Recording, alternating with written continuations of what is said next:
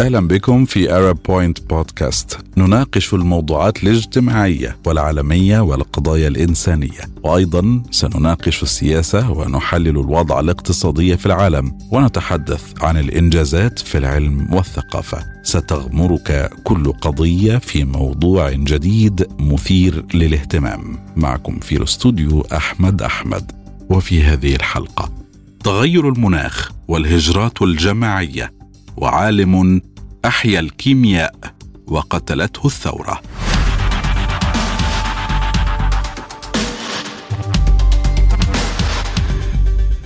يرى خبراء أن التغير المناخي لن يدفع حتما نحو حركة هجرة جماعية خلال السنوات المقبلة لكنه سيزيد من حدة الأزمات والصراعات التي تولد في الأصل حركة نزوح داخلي في بلدان الجنوب. يأتي هذا الخطاب في اتجاه معاكس لما يقوله خبراء المناخ في الأمم المتحدة أو في منظمات مثل البنك الدولي الذي يقدر أن أكثر من مليون شخص سيضطرون إلى الهجرة بسبب تداعيات الاحتباس الحراري والجفاف والأعاصير. لكن هذا الرقم مزيف. بالنسبة لبعض الاختصاصيين في علم السكان ويوضحون أن القول بأن التدهور المناخي وارتفاع مستويات المياه سيتسببان حتما بحركة هجرة دولية. هو فكرة تبسيطية غير مثبتة على الإطلاق. باحثون درسوا التقاطعات بين النزوح وصور الأقمار الصناعية الشاهدة على التغيرات المناخية، يقولون إن هناك اسبابا أخرى سياسية واقتصادية واجتماعية تتفاعل مع التغير المناخي لتوليد هجرة متعددة العوامل. مثلا عام 2022 نزح حوالي 34 مليون شخص بسبب كوارث طبيعية، يشمل العدد المدفوعين بعوامل جيوفيزيائية موجودة منذ أقدم العصور مثل ثوران البراكين وانزلاق علاقات التربة والزلازل. وإذا حصرنا العوامل بالعواصف والفيضانات والجفاف يصبح العدد 22 مليونا.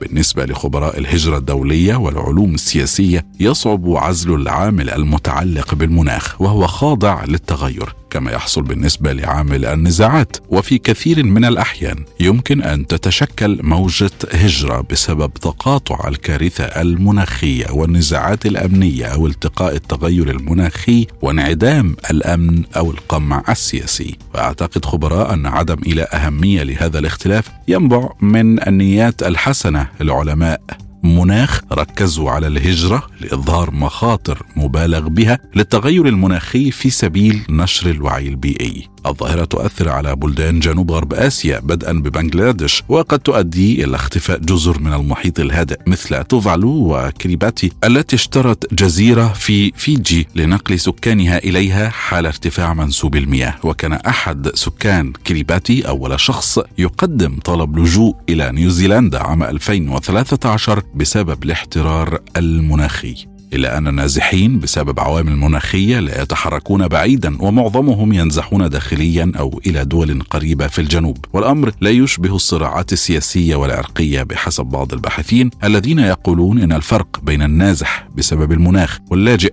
أن الأخير لم يبق له خيار إلا المغادرة إلا أن الكوارث الطبيعية تخلق أيضا عاملا من الإكراه. فالتصحر مثلا عامل حاسم في دفع الناس نحو اتخاذ قرار الهجرة. لكن على أرض الواقع لا أحد يوجه يوجه مسدسا مثلا إلى رأسهم لإجبارهم على الرحيل.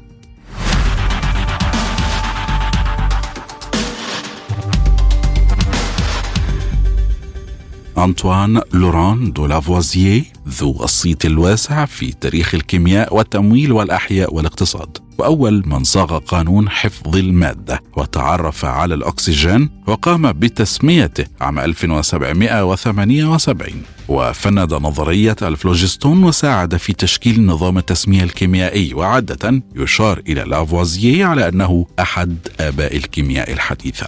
عاش ما بين السادس والعشرين من أغسطس آب من عام 1743 والثامن من مايو أيار عام 1794 لافوازي بدأ محاميا ثم نال جائزة لابتكاره نظاما جديدا لإنارة الشوارع في باريس وكان يقضي وقت الفراغ في الأبحاث الكيميائية حيث يعرف بأبي الكيمياء الحديثة. ثم تم إعدامه مع آخرين بعد قيام الثورة الفرنسية بتهم بلا أي دليل. كالتآمر والتخابر مع جهات خارجية وهي مثل التهم التي سيقت جزافا لكثيرين أيام الثورة الفرنسية. ورغم أنه لم يثبت عليه شيء فقد أعدم بالفعل. وما زالت العبارة التي قيلت له في قاعة المحكمة وهي الجمهورية ليست بحاجة إلى علماء بل بحاجة إلى عدالة. عبارة تمثل حتى الآن وصمة في تاريخ القضاء الفرنسي واستخفافا شائنا بعبقرية مثيلها نادر في التاريخ. ومحاكمة الثورة لا تكون دقيقة بقدر ما هي عاجلة. ففي يوم الثامن من مايو أيار سنة 1794 حكم